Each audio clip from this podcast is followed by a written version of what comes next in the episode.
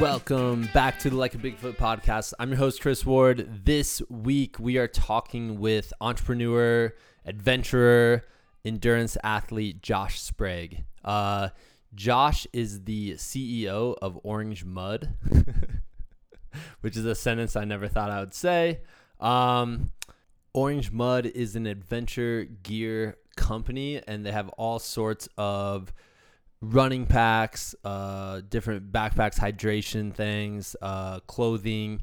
Um, but really, it's it's really interesting because it's all kind of geared towards everything Josh is passionate about. So adventure racing, mountain biking, gravel biking, uh, ultra running. He even has different packs for um, stand-up paddleboard use, uh, all sorts of stuff. So if you're into adventure, he pretty much has like every adventure covered. Um, and the thing that I think is really cool about Josh is it's obvious that he's an adventurer himself. Um, you know, like he's developed these things through his own use and his own kind of personal experiences.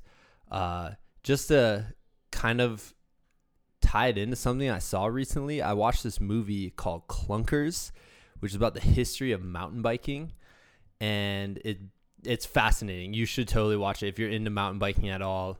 It's a really kind of interesting take on this sport that just randomly evolved uh, out of these guys who just decided they want to take they wanted to take bikes down these mountains. And basically these guys turned into entrepreneurs because they were the only ones in the United States at the time that were making these bikes. They were the only ones that knew how to make and, you know, modify bikes in a way that could handle heading down these steep trails. Um, And it reminds me a bit of Josh's story because, you know, Josh was or is an adventure racer, and he decided that the packs that he was using, he basically like would go in before every adventure, after every every race, and he would modify it in ways that suited him or ways that kind of like gave him an advantage, him and his team an advantage in the races,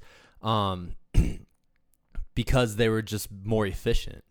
Uh, which is, inter- it, it, to me, it's always interesting when you discover someone who just follows their passion to the point where something unexpected happens out of it, right? Like he's just following his passion of adventure racing, and as someone who likes to tinker and modify, modify gear, and all of a sudden now something's come out of it, and now he has a company where he that's what he does, you know. Um, with the Clunkers film, uh, it's these guys who just were dudes who liked hanging out together and riding down hills, and and then, you know, a random guy would show up and he would have a different uh, kind of brake put in on his bike, and everyone would be like, "Whoa, what a good idea!" And then they would do it, and it evolved into this thing where now they're they're becoming businessmen from it, which is. which is fascinating to me. So, uh, and it's just, you know, another reason why they always say like, follow your passions. Like you don't know if you just follow them blindly and you're not sure where they're going to lead, they're going to lead you into some really interesting places, which is super cool. Um, so this episode, I get a nerd out about adventure racing, which I absolutely love, um, by talking to Josh, and Josh gets to share about all sorts of different things. I mean, he's into every, if you like adventure, you're gonna like Josh. And I gotta say, like, it was my first time talking with him, and he's just one of those guys where you talk to him for the very first time and you're like, oh yeah, this is a good dude. I could talk to this dude for hours and hours and hours. Um, so we talk about that. We talk about adventure racing. He recently completed Leadman, and if you are in the endurance community, you can barely, if you're like me, you can barely wrap your head around what Leadman must entail. So essentially it's it's competing in all of the Leadville races throughout the summer. So the mountain bikes, the runs, there's various distances. Um, you know, it goes from the marathon all the way up to one hundred miles, and it goes from a fifty mile bike all the way to a one hundred mile mountain bike, which is just mind-blowing. And Leadville, if you've never been there, we talk a little bit about it, but it is one of the highest like elevation for a town in the United States. It's at ten thousand feet. It's this old mining town, and it's just a really, it's one of my favorite places in Colorado, which is a state of favorite places. So it's, it's, it stands out amongst a lot of places that have the potential to stand out. So it's super cool. So I enjoyed talking about that too. Um, let's get into it. Uh, hope you guys enjoy the episode. If this is your very first one, uh, feel free to check out our library of episodes. You can find us wherever you hear podcasts, iTunes, SoundCloud, all of those places. Um, we have all sorts of different adventures, um, different athletes that we talk to about a wide range of like outdoor sports and outdoor ad- adventure uh, adventures, and then like endurance racing and all sorts of things, going from mindset things to all the way to just like wacky adventures people had. So hopefully you guys have been enjoying. Um, yeah, let's get into it. This is the Like a Bigfoot podcast number one sixteen with Josh Sprague.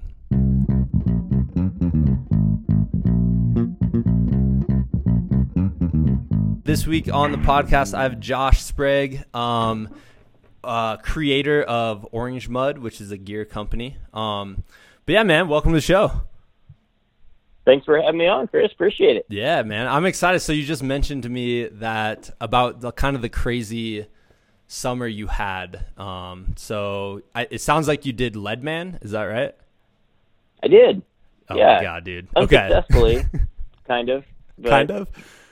Yeah, well, I guess it depends how you look at it. It was a success in many ways, but uh, I D N F'd the run at mile seventy-one again for the second year in a row. So I'm I'm apparently good at completing all four races, with the exception of the fifth, um, which I D N F'd two years in a row at the same spot. So, yeah, I think I'm going to take a break on that race for a yeah. little while, but... Uh, But yeah, it was a good season for sure. That's awesome. So if someone's out there listening and they don't really know what Leadman is, can you kind of kind of give them a, a brief description of it?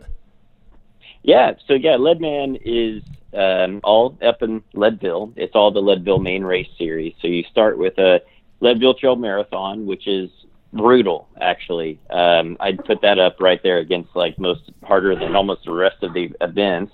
And um, and then after that, you go off and you do either the fifty-mile bike or the fifty-mile run, and which are also hard. um, but you can do one or the other. You don't have to do both. And then after that, you have to go and do the hundred-mile mountain bike race. And the very next week, oh, and then there's a ten K the next morning after the hundred-mile mountain bike race. and then, uh, which is silly, but they make you do that. And then um, after that, you go and you do the very next weekend on, on the following Saturday, you run the hundred-mile trail run. Wow, man. How many people sign up for every single event? I think there's, a, like, this year I think it was, it's basically one hundred. Yeah. So like, every year is right around one hundred plus or minus ten or twenty. Okay. Wow, so there's one hundred, and are most of them from Colorado, or are people from all over the place and they just keep no. flying out? Or? Yeah, it's definitely, yeah, it's definitely um, a little bit of an international audience, but it's definitely an all over the U S audience. Wow, man. That's so... Uh, yeah, I mean... It's it's diverse, and you know there's a lot of people that sign up um, in it from like I, I had a couple of buddies this year from the southeast, one from Florida, the other one from I think North Carolina or South Carolina, I always forget which one, but uh, they did it initially just because they wanted to do the hundred mile mountain bike race, and then as they got through it, they're like, well, shoot, we already made it this far, I guess we might as well go do the hundred mile run. So uh, it sucks you in. It's it's almost like the sport of Ironman, you know, where you do one and next thing you know you get sucked into doing. doing more, but Leadville is kind of like that. I think it's for me, it's, it's about a really amazing culture, and it's, it's all the events are amazing. The town, the people, uh, the landscape. And I mean, it's, the courses are, they're pretty epic. I mean, they, they'll hurt every single one will make you not forget it because they're pretty brutal. Yeah. What is it about the town? Like I, that's one of my absolute favorite towns out here. And I can never figure out why. I'm always like, is it because you got Mount Massive, Mount Elbert kind of like overlooking the town? Is it because you have that really cool street with all those old timey bars and saloons and all that stuff? Yeah. it's all, you know, I, I think sometimes you go to, you know, a, a tourist town per se, and, and you are immediately made to feel that you are, you know, you're in their place. Yeah. It's a, you are a tourist there. And, you know, I, I think Leadville just doesn't really have that. They do a really good job with being very inviting. And, and you, I'm sure there's people there. I've, I've heard there's definitely people there that maybe aren't happy with the event, and it draws so much. It's not just the race weekends. It draws throughout the summer, people coming there to train yeah. all the time. It pulls a lot of people, which is great for the town uh, financially. But I guess if you're, you know, if you're one that's maybe from the old town Leadville, it's been there a long time, and it's, you appreciated that it was a quiet little sleepy mining town, then maybe you don't like the extra glim and glam that comes in with it. But, but I don't know. I, I think a lot of people up there, and you, you see you, a lot of people for that matter that live there, they have literally moved there to come and train more so they can be better for Leadville. Yeah. It's crazy. I mean, it, it definitely brings a whole different character of people, but, but it's all kind of a little bit of that. I don't know. I think it's like the way it started with, you know, Crazy Ken was the guy who started the race, and, and, you know, between him and Mary Lee, and, and when you see his, you know, kind of a, I say this in a, in a really positive way, but like this kind of redneck kind of, this is what we do, go for it. I really do mean that in a positive way. Like a toughness um, almost, right? It's, yeah. It's a rugged toughness. It's, it's fiercely independent. I mean, that's what really the town, I, I believe, has that feeling of. And, and again, the races kind of all do too. And that's where I just, I do. I just, I love being up there. And then again, yeah, of course the, the views of Massive and Elbert, really the whole range, you know, Leadville's basically in a bowl at the bottom of the bowl, and you're looking up at all the massive mountain peaks. And, you know, when you go off and you tackle the course, or like, like, like this year, you know, people were like, okay, you know, I'm doing the Leadville one hundred mountain bike race, but this is the first time ever coming to Leadville. I don't know anything. You wow. give me the rundown. I'm like, okay. I'm like, we're biking over there. And they're like, or where? I'm like, like basically beyond where you can see. That's kind of where we're going. And they're like, oh, and, and, you know, it's, it's a, it's an adventure. It's, it's a big course. You know, these are big. I mean, the hundred mile mountain bike and the hundred mile run are out and backs, but the trail marathon and Silver Rush are, yeah, Silver Rush is an out and back. There's a little bit of a loop component too. And then the trail marathon is, is an out and back, but the way the course lays out, it feels like a loop. Yeah. You swear you didn't run the same thing, 'cause it's like hard the whole way, yeah. uh, which doesn't seem possible. Just like Silver Rush, you would think it's two, like just one big loop, because it's uphill for forty miles and then downhill for like ten. And that shouldn't be possible in an out and back. But like that course is, it literally sucks your will to live.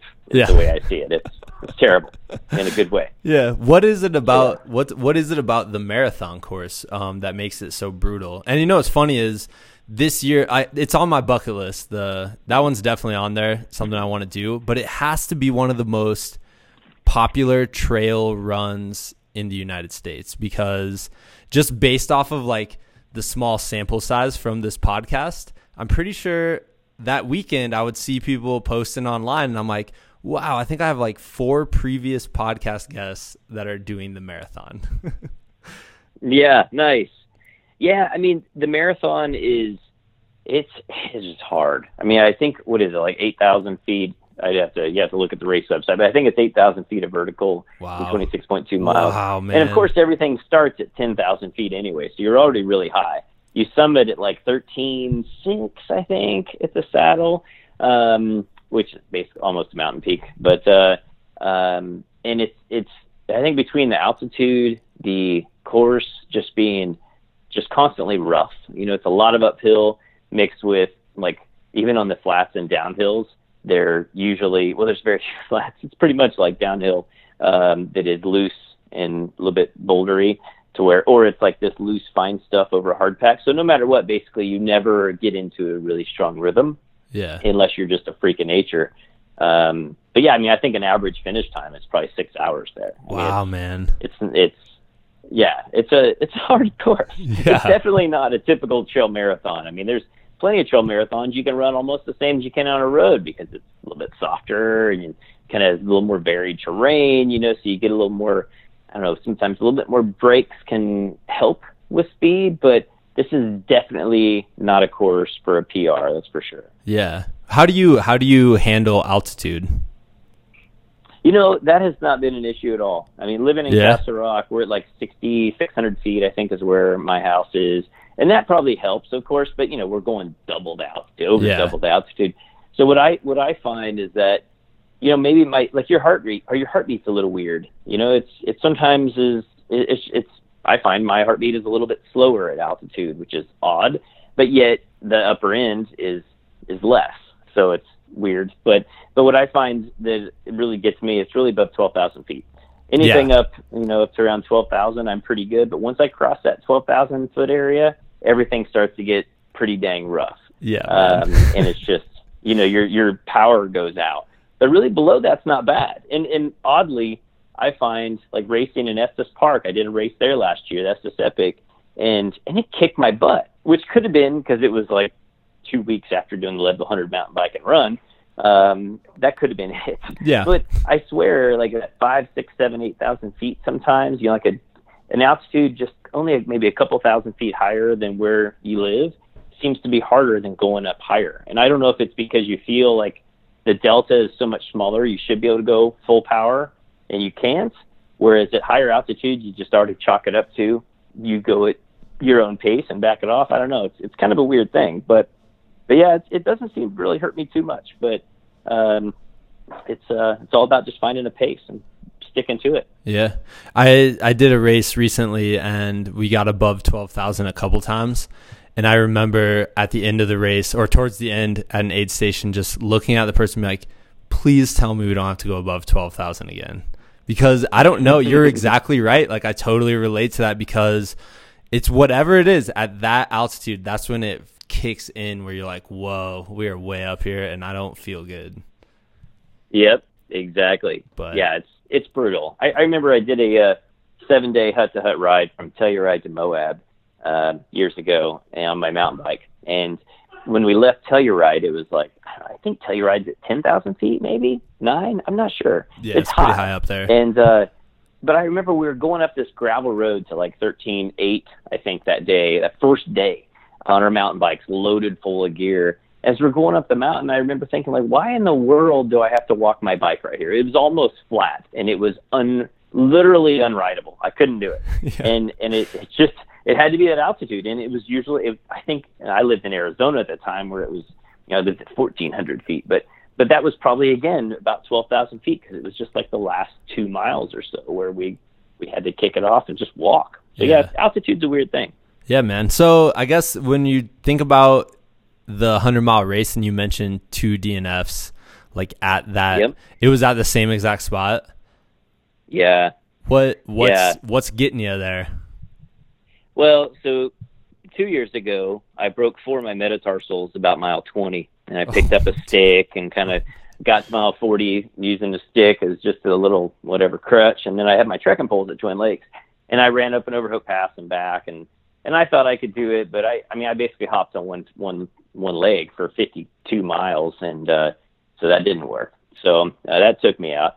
So this year, um, I was actually, I, I ran up and down Pikes Peak like three weeks before, maybe four weeks. And, and, uh, and I had the exact same, what I thought was the exact same injury. I didn't go to the doctor because I figured, you know, I'm doing the race anyway. Uh, we'll just have to stick it out and see what happens. Yeah. But, um, but no, you know, I, I, um, went into the race and I, and I had a plan. I, I did call, I did like an online Skype with a uh, podiatrist, which was amazing. The running doc, he's awesome. And, uh, and he's like, dude, do this. And he gave me some tips to, to basically take the pressure off the top of my foot. And, um, so I did, I, you know, I took some foam and I rigged it into my tennis shoe and I made this whole crude concoction. Um, and you know, I was, I was petrified the whole race. Last year, it hurt at mile twenty. And I thought, man, if I could just get to mile fifty, I can do it. I know I can do it. I just have to get to mile fifty. Um, and, you know, next thing I know, I was jamming. Like forty miles in, I felt like a champ. I was on a twenty-one and a half hour pace at that point. You know, granted, I had Hope Pass, so I knew I was going to lose. I was going to lose that pace, but but I felt good. I felt fresh. And uh, ran up and over Hope, and on the way back, it was it was like a half a uh, shoot, quarter mile. A couple hundred yards. I don't know. It was very little, before I got to the bottom of Hope, after going all the way back and all the way back over, um, coming into the aid station at mile like fifty-eight, I think it was. Um, I, um, yeah, I twisted my ankle really oh. bad, and it was just bad luck. So yeah, I kind of, uh, we had a, a good little clip going down the mountain, and, um, um, you know, I kind of hobbled over, and I probably rolled it another fifteen, twenty times going to the T A, because it was kind of all this U-shaped trailhead in that area. And it was down in kind of like a, I hate to say marsh, because it's not really marsh, but it's, it's a little wet area-ish. And, uh, in the bottom of the valley. And I went into Twin Lakes. I'm like, this is stupid. I'm not going to go on. I, I like my ankle is, is toast. And, uh, my crew is like, come on. So I was like, all right. So I finally, they talked me into it reluctantly. Um, but just like anything, you know, when you do these things, you always have these, you know, hopes and wishes and of this grandeur that's about to happen. And then sometimes reality sets in and you're, you know, just S O L. But, uh, but yeah, so I went off and, and tried the next section. I rolled my ankle maybe ten, fifteen more times in the first quarter mile. And I could tell my pacer's like, I don't know if this is intelligent, but uh, he kind of had that look where he's like, this, this is stupid also. But he didn't say anything, and uh, kudos to him. That's a good pacer, and, uh, you know? It was, yeah. You know, Mike was. And then next thing you know, like I quit rolling. It didn't roll anymore for the rest of that section. Now, that being said, the damage was probably done, and it probably didn't, I didn't roll it anymore because the swelling probably got so tight in the tape that it couldn't roll. Yeah. But, um, but yeah, I mean, at that point, my, my, ankle was just toast and my pace was junk, and I just didn't, I, I, I was cut off time wise. So uh, yeah, I, uh, you know, I, the, I've done literally over three hundred races now in my life. And, and, um, and Leadville has, has gotten me two D N Fs, um, first time ever DNFing in an ultra. Um, I D N F'd in a mountain bike race once, and that's because my shock broke.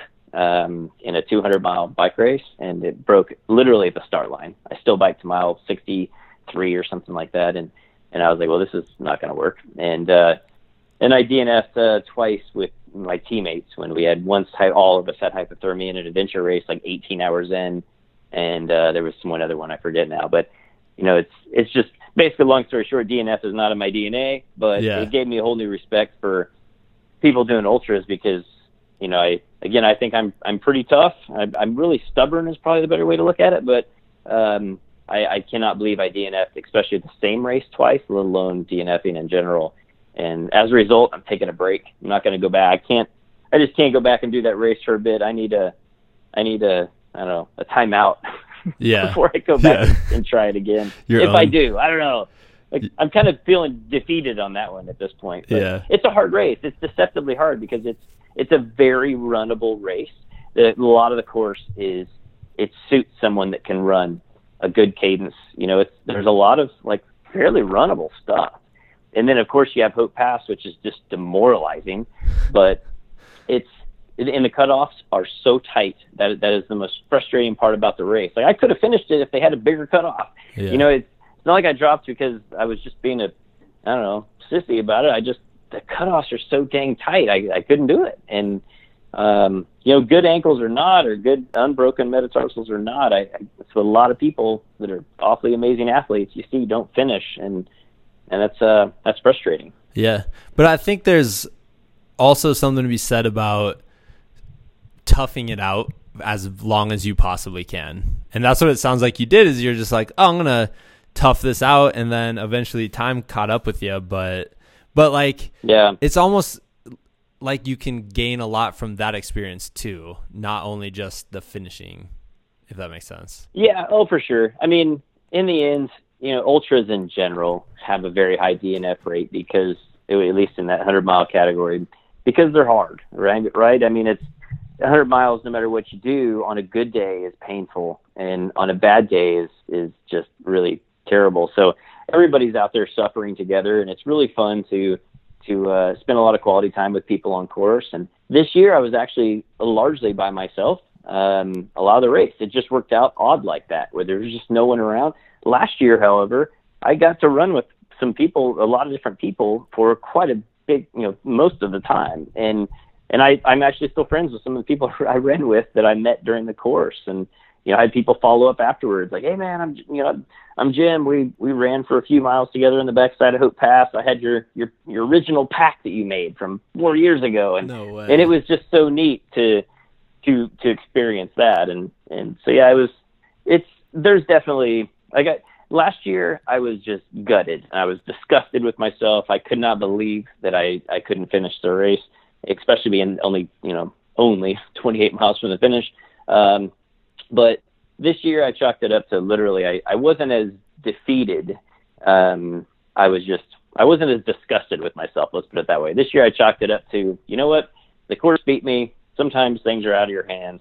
And, uh, you know, I'm just taking a break from that, that one for a while. Yeah, so yeah. It's, it's an odd one because my experiences were still great. And, you know, in the end, we live in a first world country of, you know, we, we just can't get upset about, like, I, I think D N Fs suck, and I, I don't ever want to just make downplay, uh, you know, oh, it's only a D N F. That's certainly not what I'm saying. But in the end, it's like, what am I going to do? Am I going to cry that I got a D N F in a hundred mile ultra race and I got to do five awesome races in Leadville? I mean, this, this, these are awesome challenges and awesome, you know, experiences I got to have. You can only be so upset about it.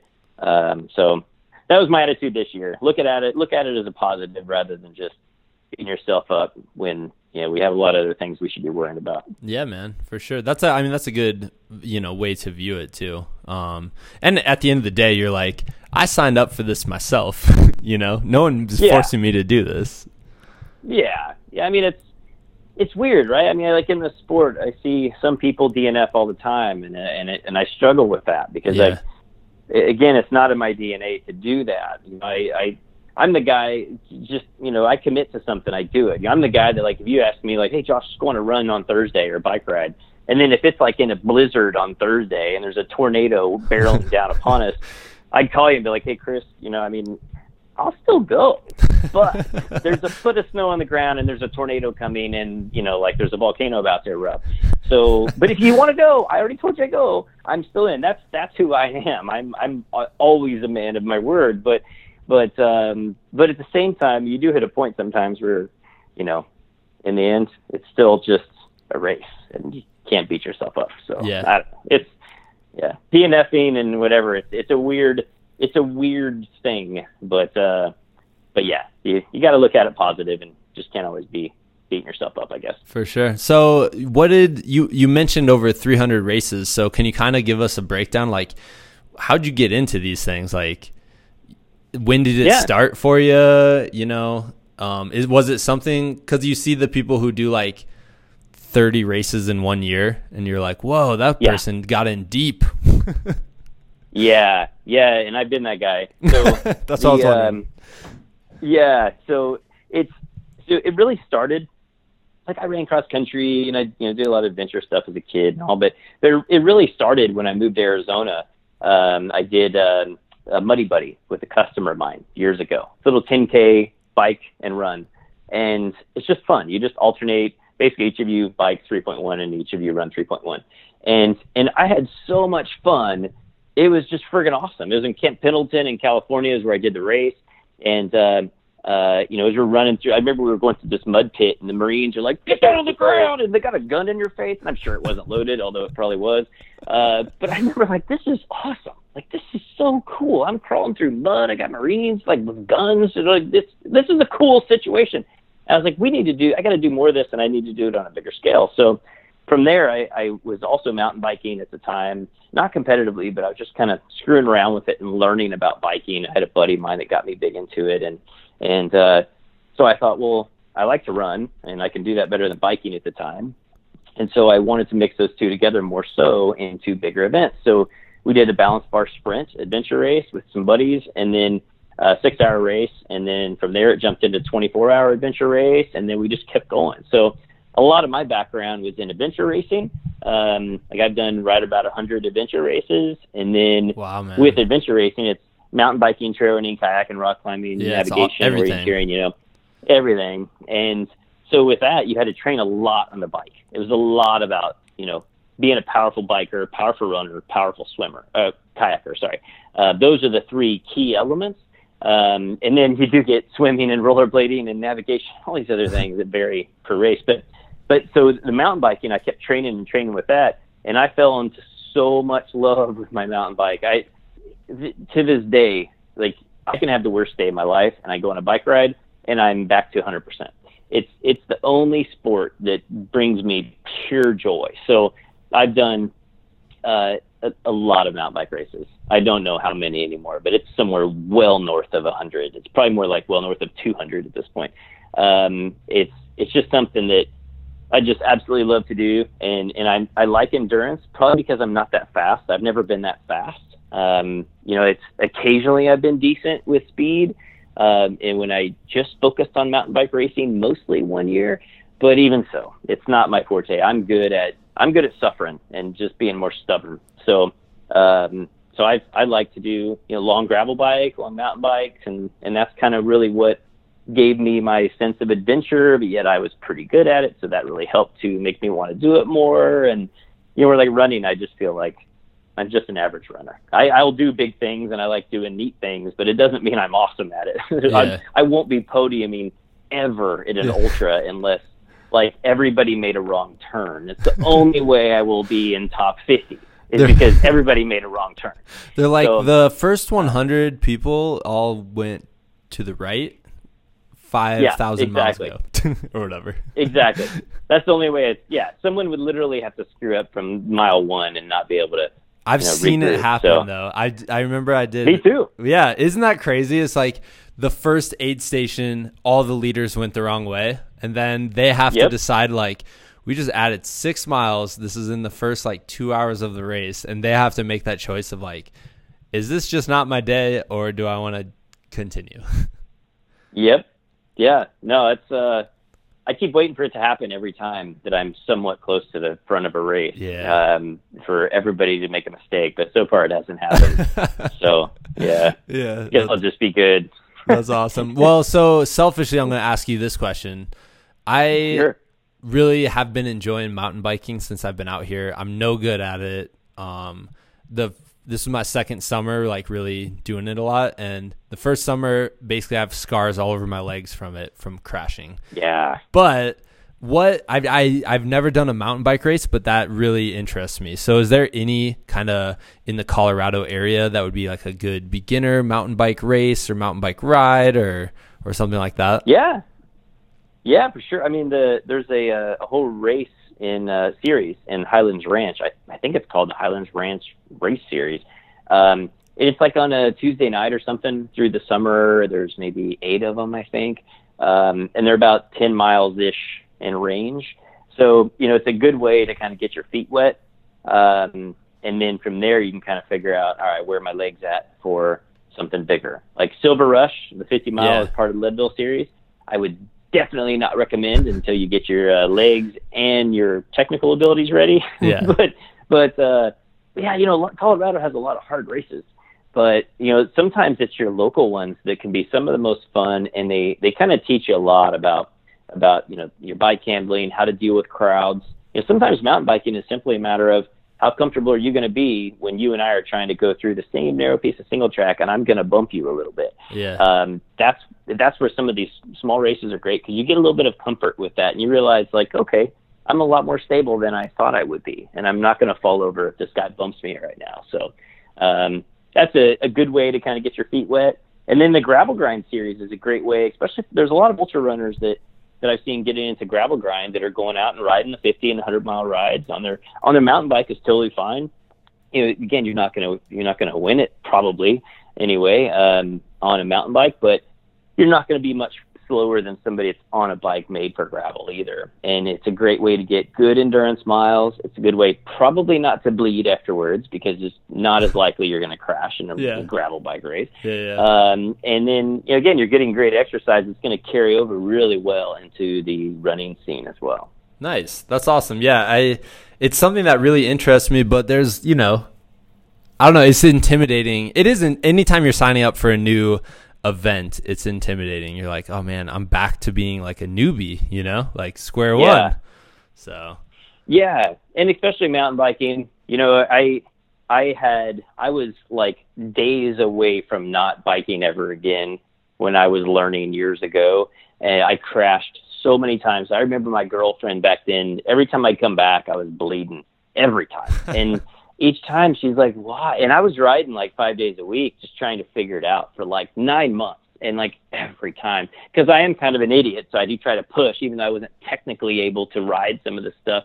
And I just couldn't get out of my pedals very well. And, you know, I, I almost was ready to quit. And one day my buddy's like, dude, I think your pedals are just defective. And I was like, you think so? I'm like, I don't know how you guys get out of these things. And um, it's like my right side, I could never unclip. And I got yeah. a pair of Crank, uh, Crank Brothers egg beaters. And I like instantly was doing good. I mean, granted, I still crashed from time to time, but yeah. it was, it was a game changer. So half the time I think it's just getting the right equipment. And when you're new, uh, people are weird sometimes with giving you advice. They're like, oh, like I remember asking my buddy, I'm like, what's a good bike saddle? And he's like, ooh, can't tell you on that one. I'm like, well, what saddle do you ride? He's like, well, I don't want to steer you the wrong way. I'm like, that's the dumbest thing I've ever heard of. You like your saddle. You and I look like the same person. Tell me what saddle makes your butt feel good, and I'll ride that one. This is crazy. But, you know, and like you ask people, like, what pedals do you ride? Oh, well, you know, I mean, I do, you know, I have some, but, you know, people are weird sometimes. So, yeah. like, I'm not that guy. You ask me, like, what pedals should I get? I'll tell you exactly what pedals to get. you yeah. want, want to know what saddle? I'll tell you what saddle. And it's the same way with shoes, right? In the in the running scene, people talk about shoes all the time. I can't hardly stand it. But at the same time, I, I've, I've made it a point. Intrigued. I've made it a point on the podcast to barely ever talk about shoes. Just and that's just a freaking fantastic reason. Because I'm like, I don't care, you, man. I just horrible. Go to the store and I'm just like, I don't know. How about ones with, like, I'll just take any pair of shoes. Just let me try them on and we'll see if they feel good. Yeah. That's, yeah, I just want something comfortable that I can run in. I don't give a crap about stack heights or what freaking color it is, you know, but yeah, yeah, it's it's that same, you find the same crossover into the bike space where people are like, ooh, I can't really tell you what my opinion is on this. Although I do have five hundred. I mean, it's a weird thing. So yeah, it is yeah. weird because you're definitely a gear guy, obviously. Oh yeah, yeah. yeah I'm an, I'm one hundred percent gear nerd. I mean, we, uh, yeah, no, all the time. I mean, if if I go to a store, if I'm like this week, I was I've been traveling and. When I was going through the airport, I was examining every single backpack. I'm like, oh, that's kind of a neat little feature. And oh, yeah, I man. wonder what that one does. How do I integrate that in mine? And so, yeah, it's, it's, uh, I'm one hundred percent nerdy gear, and I'll go back and I'll build a pack just because I want one for me personally, and I'll, I'll go make it. And, that's cool. And it's been kind of fun. Yeah. So when but, did, when did that start? Um, and how did that start? Have you always been kind of a hands-on, you know, tinkerer? Is that, is that yeah. a word? Tinkerer? Yeah, for sure. Yeah. I, uh, Well, so we started Orange Mud uh, six years ago. Okay. Uh, actually, this month. Um, I, I, I gotta not forget our.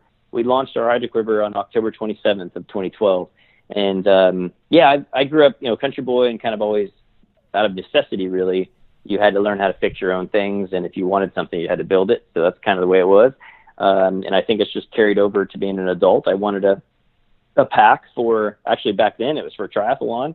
And, um, and that's why I launched our first pack was actually for Ironman and, um, for me. And, and then next thing you know, it just kind of evolved into, you know, I've never really liked running on the road that much. So I really made it, I wanted one for trail running and I liked the mountain bike. So I made one for mountain biking and, and, you know, I, I hiked up Pikes Peak, uh, what, three years ago, two, two years ago, um, in, you know, still heavy snow and I needed a pack to carry snowshoes. I didn't have one. So I made one, and now we have our adventure pack. And so, yeah, I'm, I'm kind of the, a lot of our products have evolved based upon what I wanted for me. And then I obviously want to make them good for everybody else too. So I kind of tinkered along and made it happen. Yeah, man, that's awesome. Cause you know, once you head off into the mountains, like really your pack is one of kind of your, your life, you know, like your, your safety blanket. Yeah, man. Like if that pack broke, if one of those straps broke, you'd be like, oh my God, like what do I do now? Yeah, totally. Yeah. It's, it's the thing I worry about the most. And, and, you know, and so it's even further compounded on my side now because, you know, yeah, I don't want my pack to ever fail when I'm out in wherever doing whatever I'm doing, because it could, it could actually put you in danger. And then the other side is that I don't want, because I design everything, I don't want anybody to be like, yeah, Josh's pack sucks yeah. because it broke. And so I, you know, I, I don't want to be that guy. So I, I literally build in multiple redundant failure points into packs that if one fails, there's a backup. No way. Really? You point. have like and a backup chute on like a yeah yeah you know yeah. So I mean, I basically I'd build it via seams. So like if one seam, we'd have to have multiple seams fail for anything yeah. critical to happen. Um, and yeah, it, it makes a for me it makes me sleep better at night because you know maybe maybe I misjudged I don't know the uh, high intensity humidity and sweat rate of um, Malaysia and whatever. Maybe there's a small group of Samoans that live there that run in our packs that are so strong and so big that they just, you know, rip the packs open, you know, in the mixture of moisture and sweat and heat and size and power. So I like to build in these extra failure points just for that, let alone, you know, something weird that you and I are out for a run and we trip, we hit a tree branch and, you know, it, and it could rip the pack. You know, I want to make sure I have failure points even for that. So, yeah. so a lot of times it's it's generally over abuse is what I'm really building in. Washing machines are the freaking devil. You know, I can always tell when people are like, hey, this pack broke. And I look, I'm like, that thing's seen its fair share of heavy-duty washing machines. Washing machines are they're just extremely powerful. You have an extremely powerful motor that's spinning back and forth, an agitator, I, it, with water in clothes, and can spin the friggin' a barrel of water in clothes at a very high rate of speed. And then I don't think maybe sometimes people think about what power that can do, especially if it gets a hold of straps wrong of a backpack. Yeah. So again, there's a lot of things we have to do just to build in for things that we tell people not to do, but we know they're probably going to do them anyway. So we try to work around that. Yeah. What, is there anything else besides washing machines that you're like, please don't, please don't do this to our packs? Oh, just washing machines. Just that. I, the washing machines. Yeah. Even for me, I mean, here I say, don't ever do it. The other day I was washing a bunch of my packs and I think I was on the phone or something when I started the washing machine. I left it on the normal cycle because we yeah. have a hand wash cycle and it works great. But yeah. um, but I I went in there and like some cord locks came undone. Like it, it actually unraveled some shock cord. I was pretty impressed. I'm like, how in the world did that even do that? But again, it probably just got twisted around the agitator and sucked and pulled it around. Next thing you know, it freaking pulled the shock cord knot out. And, yeah. Yeah, which I was able to tie back. But it, it, it just shows how how, you know, packs are not designed to go in the washing machine. Yeah. Unless they're in a mesh bag. That helps. Oh, but yeah, okay. Not going to say it's perfect. I'd always rather people hand wash. And that goes for any pack. I don't care Orange Mud or not. You definitely would, you should always put it in, uh, you know, the shower with you, wash it in the sink. Um, just, you know, hand washing is always best. Take a garden hose to it. Always best. Washing machine is just, it's just bad. This is actually such good information that I'm going to apply to my life. You know, where I'm like, whoa, I'm actually going to remember this forever now. I hope so. I even I even created a link on our website, how to wash a backpack. No um, way. That's cool. And it's basically, yeah. I mean, because we we get the question all the time, like, hey, um, just wondering how to wash this, but I just put it in the washing machine. I'm like, no, no, please don't. Here, here's a link. It tells you yeah. how to do it. And it has like three different, I even give you three, I think three different options. So the shower, the technique, the hand wash and the washing machine, Uh, hand wash in a sink, and uh, there's still like the garden hose technique, and you know there's a million others. But I know a lot of people, they literally just take their packs in the shower with them, uh, whatever, once a month or whenever it starts to stink, and then just leave it in the shower to dry, and that actually works great. It's that's nice and awesome. Easy. I will. De- I'll definitely do that, and then my wife will walk in the bathroom like, "What in the world are you doing?" yeah, I'm like, "I yeah, need to hydrate in the shower." I know, right? Hey, that it's not a bad idea. You know? Yeah, dude, no, it's a really good idea. I was even thinking when, in flying this week, I was thinking, man, I wish I had my pack on so I could just drink right here. And I wouldn't have to, you know, have my water bottle like uncomfortably pushing on the lady's feet in front of me. And, you know, it's, it's all these weird things. Yeah, yeah, that's awesome. That's super cool. So it kind of stemmed out of adventure racing, it sounds like, which adventure yeah. racing, I, I've done like a rare few, like a couple, but every time they're my absolute favorite events ever. And, yep. but my problem is this, like, my, I think me and my group of friends, I could probably get a team together that we could do some twenty-four hour ones for sure. But I guess what I'm, what I find online is like, they're either six hours and that's a lot of work to organize for like a really short race, or they're yep. like five days long. And I'm like, well, we definitely can't, we we don't have the skills for that. You know, I can't yeah, find a lot of like it, good in between ones. No, you know, the, the sport out here, out in the West, like west of the Mississippi, for whatever reason has died uh, for the most part. And then east of the Mississippi seems to still be doing all right yeah. for whatever reason. Um, But but yeah, you know, the the sprints, I'm with you. They're fun. They're actually awesome. They're a great way to get started. You know, that's in that two to six hour distance. Yeah. Um, but the twelve hours are some of the most fun races that I've ever done. I've yeah, done a ton seriously. of them, and they're awesome. But yeah, I mean, a lot of those have kind of dried up, and I don't, you know, I guess you and I need to put one together. But, there we go, man. Um, yeah, that's what we need to do. Because even the twenty-fours are honestly totally doable for almost anybody. Yeah. And it's the twenty-four hours are a lot of fun. They always call, like, a twelve hour is actually more like eight to sixteen, and a twenty-four yeah. is more like eighteen to twenty-six, twenty or thirty, you know, whatever. It's, it's a plus or minus-ish.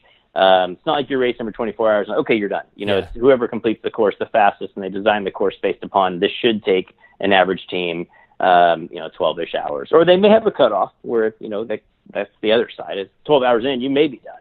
Um, but in adventure racing, it's not like you're just on some trail somewhere. You're like, cool, bring the van.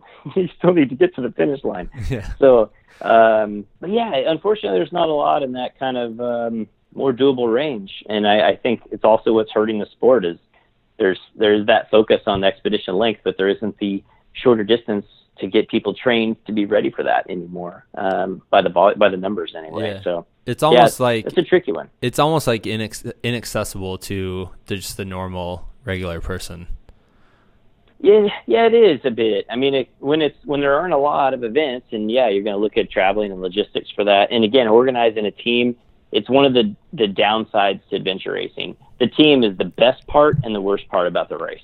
You know, the best part is that, you know, I've had the best camaraderie with, you know, my teammates over the years, and it just makes for one of the most unique experiences to be in these, you know, pretty insane environments and, and uh, uh, distances of whatever various different races we've done up to multi-day, and and it's awesome.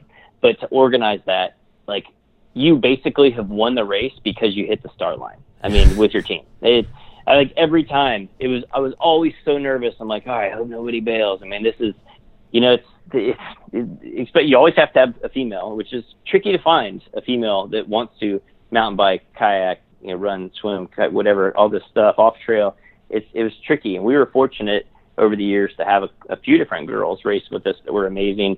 Um, and, you know, we fortunately were generally pretty good on that front, but I know there were a lot of people that just had to bail because they couldn't find a, a female to race with them, let alone a guy. I mean, yeah. These guys are a little bit easier, but you do, what I always found is that it was easy to find uh, somebody that knew how to mountain bike. But a lot of mountain bikers don't like to run, and a lot of runners don't like to bike. And then if you actually are lucky enough to find some guy or girl that likes to bike and run, trail run, um, and mountain bike, um, then you have to find somebody that knows how to probably kayak. And you also have to have somebody who knows how to read a map and, and, and compass really, really well, um, which, again, that just eliminates a lot of people from society right there.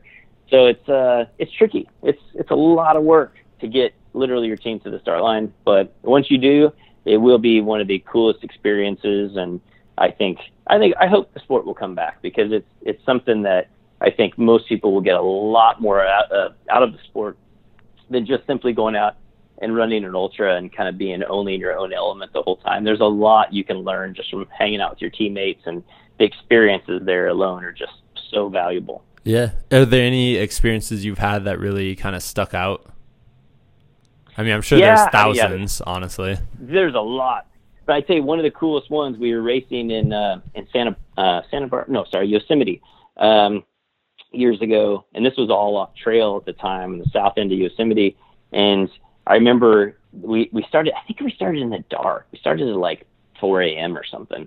And, um, and we raced, I think it was that, it must've been that night, um, with, uh, some of these races blend together. But what, what I, what I distinctively remember, it was coming upon dark, and we've been racing a good while already.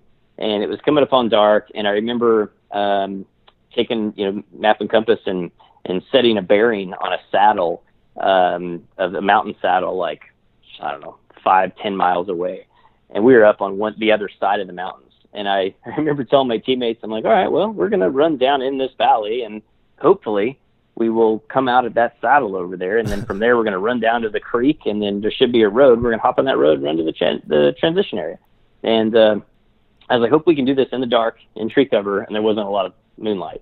And next thing you know, it all worked out. But the views at night were stunning. And I remember being on the backside of that mountain um, after the sun had came up the next day, and like the, the, the, there was this high mountain lake that was basically the size of a football field. It was real small, and it was just stunning. And again, we were doing this all without a single trail, only with map and compass. And when you're doing that at night, following a bearing and having to move back left and right around obstacles and everything, uh, you know, natural topography, it, it just really throws a lot of wild cards in there.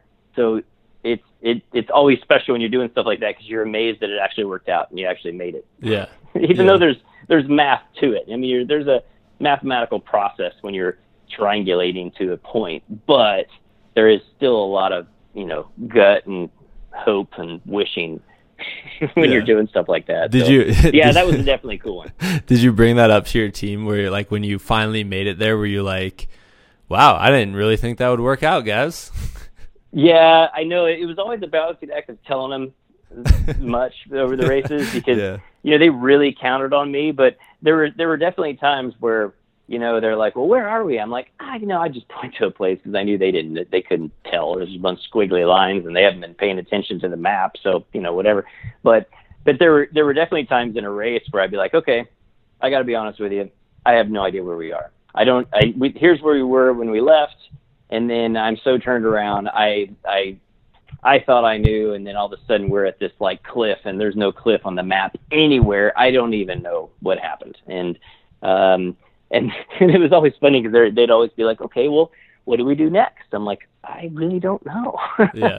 So every once in a while I'd, I'd clue them in when I was completely lost. And then sometimes I'd just go until I'd find a, a feature that I could figure, I could triangulate off of, and then, you know, kind of figure things out. And, you know, there were, the, the sport, it'll leave you feeling like, you know, pretty helpless sometimes. I mean, I, I was off course once by like four or five miles, and And I, I realized it, you know, I, I, we hit, we hit a little peak, or all of a sudden I'm like, oh man, I went, th- I just went the wrong way. I set my bearing backwards, one hundred eighty degrees wrong. And I was like, God, how did I do this?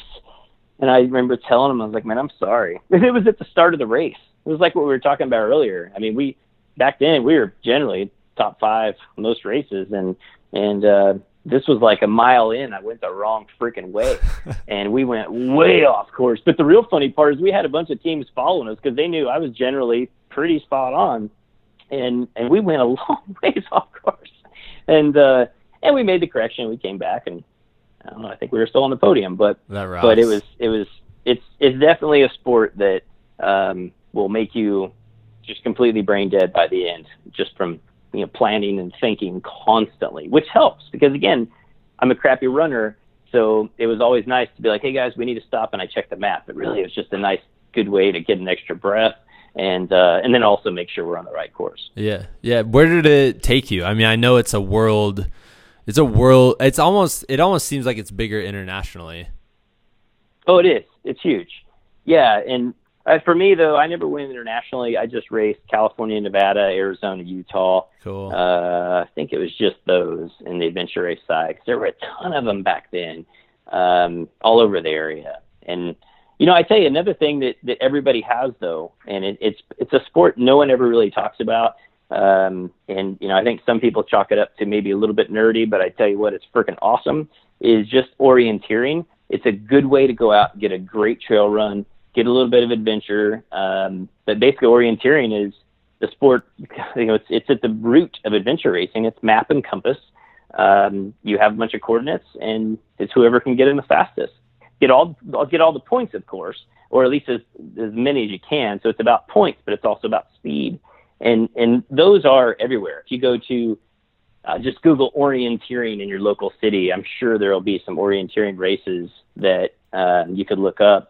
And, uh, and again, it'd be a great way to get a run in with some, you know, kind of off trail adventure too. Yeah, that's awesome. I'm definitely going to look into that, because when I think back to adventure racing, some of the most fun parts is the whole looking at a map with your team the night before and figuring out where you want to go, how you want to get there. And then really the adventure of it's, I, I mean, for us, cause we have no idea what we're doing with a map, is like the adventure of the unknown, where it's like, I don't know. I yeah. think we're going the right way. And we're like, all right, we'll figure it out, I guess. Exactly.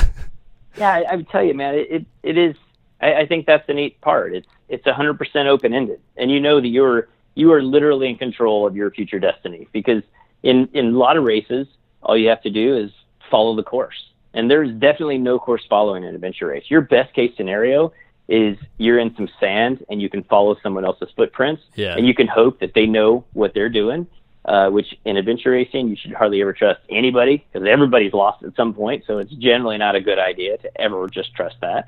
Um, but, but yeah, it's, it is neat, and you will see crazy things. Like we, we were in a, a race out in the north side of Big Bear in SoCal years ago. And, and I was lost. I actually had no clue where we were. We were in a really tricky topography to navigate. And, uh, uh, we saw a light in the distance, and it was like three in the morning. And I told my teammates, I'm like, guys, I have literally no idea where we are. I, we're about out of water. It was like a hundred degrees. I'm like, let's go to that light. Maybe it's a camper or something. And so we did, we get up there, and as we're getting up there, we see it's like a chain link compound. It's like a quarter mile, half mile area fenced off in the desert in the middle of nowhere. We're like, holy crap. I don't know if we want to get next to this fence, let alone try to wake them up at three in the morning. And as we get up there, they saw our lights, and it's these two old dudes. They look like Santa Claus. I kid you not, big old white beards, probably seventy-five years old. And it was a mining claim. They'd been off the grid for like seven hundred days, and they saw our lights coming up, and, and we kind of hollered at them from the fence about one hundred yards away from their camper, and they hollered back. They're like, well, like we're like, hey, man, guys, we just need water. We don't know where we are. We're in a race. And, and they're like, yeah, yeah, come around the fence in the back corner. And we come in there, and they bring us back into like this semi-trailer. They br- literally are like, yeah, come inside the steel trailer. I'm like, oh, man, this is probably not a good idea.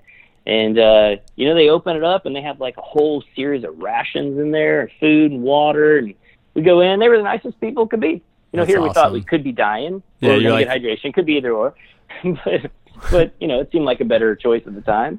But, but again, that was one of the coolest things. And they told us where to go from there, and we figured it out, and, you know, things worked out. But, but again, it's always those, like, we, we still look back to that moment and wonder, did that even really happen? Because, like, the whole scenario, if you were there, it didn't, it was so surreal yeah. that, that it was just, it was bizarre. It was, a, it was one of the most unique experiences of my life. And especially to run into these guys that look like Rumpelstiltskin or something. it was, it was odd. It was an odd experience. Yeah. But I wouldn't trade it for for anything. For that's sure. Cool. I mean, that's why it's adventure racing, you know, like that's right in yeah. the title, because yeah. you're like, it's kind of, you, you line up at the beginning with your team. You're like, I don't know what it's, what's about to happen, but it's going to be an adventure. Yep. Exactly. Never. Yeah. Never dull. That's for dang yeah, sure. That's awesome. So what kind of, you know, when you think about the lessons you learned in that sport and on all your other races, I mean, obviously you can apply those lessons to business and, and starting your own company. So, so what kind of like, yeah. what has been some of the really key things you've learned about yourself that you've, you've taken with you outside of the race? Well, I'd say the number one thing, um, is like we were, we were on a, I think we were day three of racing nonstop. And, um, we, I, I just remember the sun coming up on day three, and I was like, gosh, we've been awake for like seventy-five, eighty hours, whatever it was at the time. And I was like, I, I feel great. Like I, I, I couldn't believe how much energy we still had. And all we had maybe is like an hour and a half of sleep. Like we stopped and dropped in the sand a couple times for like thirty minutes. Um, and, and it just makes you realize our, our bodies are capable of doing so much more than you'd ever possibly imagine, that I, I just don't think most people know. They just don't know that about themselves. I think so many people quit before they ever give them chance themselves a chance to freaking start, in my opinion. Uh, some of these, you know, whatever it may be, you know, race, uh, work, whatever it may be. So I, I think the, the sport really carried over so much to me for just sticking things out and realizing that this moment might suck, but in just a little bit longer, it's probably going to be better again. And then it's probably going to suck again, and then it'll probably be better again. Um, but the sunrise comes up every single day, and you can always look forward to that. Yeah. So I, I think it's uh, just sticking to those kind of basic, you know, principles, man. You can do anything. You just got to put your mind to it and move forward. That rocks. That rocks, Josh. Well, thank you, man. Thanks for coming on the show and sharing your stories. Like, you've got me all like psyched up for adventure racing and orienteering and and and you know, getting my pack dirty on purpose so I can wash it in the shower. So. Perfect. Yeah, man. I'll, I'll expect nothing less. Yes. All right. Sweet. So where can people kind of find your company, find out more about what you're up to, what you're doing? Yeah. Uh, orange mud dot com on uh, our website, as well as uh, at Orange Mud for pretty much any social media channel. Yeah, man. You got a lot of cool stuff too, because I was looking. You have like, you even have like stand-up paddleboard packs, which is pretty sweet. Because I've been thinking about yeah checking out some of that kind of those kind of races, and it seems like yeah, with that kind of stuff, I'm like, well, how would I pack stuff? You know? Yep, exactly. Yeah, we. It's it's funny to see the sports that we've grown into. You know, our endurance pack. So yeah, we have what's called the subset that I made for stand-up paddle um, after kind of a crazy experience in Hawaii where I saw a girl getting blown to the ocean, and I was like on my knees trying to get my paddle board to shore. Um, hence why I made that pack. But really, that pack hasn't sold that well for stand-up paddle racers. It's good yeah. for like a recreational, like I'm staying in a hotel uh, and I need basic elements, but. But like for racers, our endurance pack has been huge for stand-up paddle. That's awesome. Um, our HydraQuiver single barrel and our regular single barrel pack, those have been huge in cross-country ski and skate ski. Um, endurance pack's been great. Gear vest for snowboard uh, because it doesn't push you off the, the lift because it's it's such a compact pack. Oh, yeah, okay. And it's just been it's been funny to see. Like we had a horseback, endurance horseback riding of all things, because the way our packs are designed, they're also really stable for horseback riding. Um I would have never thought that I would have someone tell me that, hey, I use this in a hundred-mile ultra horseback race. No and I was way. like, all right, cool. That's really cool. Yeah, you're like, whoa. Of this. So, yeah, it's, it's. I had a guy email me this morning from the Himalayas. He wasn't wearing one of our packs. I don't have a pack for that caliber of stuff. But, but he had our hat on the top of a, a summit and some big, huge summit. I forget which one in the Himalayas. It wasn't Everest, but yeah. he's preparing for Everest. And he's like, yeah, I got your hat at you know, twenty-six thousand feet or whatever. I'm like, that's awesome. So it's neat to see what people take your gear to. It's one of the coolest parts in, in just seeing what people are doing with your stuff. And, and it's often very different than what you designed it for. Yeah, that's awesome, man. Well, thank you again. So yeah, check that out, orange mud dot com. Um, I'm definitely, I'm looking on it right now and I'm like, oh man, all this stuff looks super cool. I'm going to have to, definitely going to have to check some of them out. So sounds good, buddy. Appreciate S- it. Sweet. Well, we'll, dude, I, if, since you're in Castle Rock, we definitely have to do this again at some point. I'm down, man. Anytime. Awesome. Or at least we'll get a ride in, if nothing else. And I'll, uh, we'll hopefully take down some of my local trails, and we'll try to keep sticky side down and keep the, uh, the blood in your body and not on the trail. That would be nice. Yeah, that'd be nice. All right, that wraps up another Like a Bigfoot podcast. Thank you so much, Josh, for being on the show. Thank you guys for listening. I really, really, really appreciate it. We're at one hundred sixteen episodes, and that number is mind-blowing. So, uh, yeah, it's been quite quite a journey, quite an adventure for me, and um, hopefully you guys are enjoying and taking away some really cool lessons like I am. Uh All right, I think I'm going to wrap up the show there. Not a super long outro this week, um, except I want to just tell you this. Go out, do something fun, man. We're in fall. Fall's the best. Go out and have an adventure, right? I just explored. I have this big map on my wall of uh, I have Colorado, but then I also have the Front Range. And the Front Range one has all, which is by where I live in Arvada, Colorado. Anyways, we have all sorts of trails on that one, and I have been markering them. Like if I run that trail or hike it or bike it or whatever, if I've been on the trail, I've been filling it in with a little Sharpie, and it's crazy. I feel like I've seen a whole lot of this area. It's crazy how many parts of it I have not seen, I've not explored.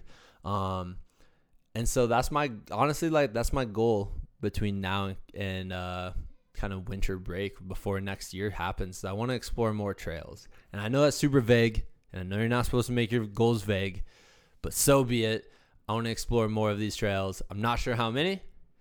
I'm not sure, like, but beyond that, I really don't have any other goals, like athletic goals, uh, until next year. So anyways, that's where I'm at right now. Uh, hopefully you guys explore your own areas, right? Like there are cool places all over this world. And I got to tell you, there's something special about when you get to like a really cool area by the power of your own two feet. There's just something about it. I don't know what that something is yet, but there's something about it. Um, yeah, so Go out and get them. Also, speaking of that, next week, uh, it was a really interesting, we have a really interesting show coming up. So speaking of someone who explored places with his own feet, next week I'm talking to the real life Forrest Gump. Like real, like he's the real Forrest Gump. He ran across America five times. He did Forrest Gump's route. The dude has a straight up beard and hair like Forrest Gump. It's crazy, except he's British and not Southern. So anyways, tune in next week for that. We'll get back at you then. Peace out. Have a good week.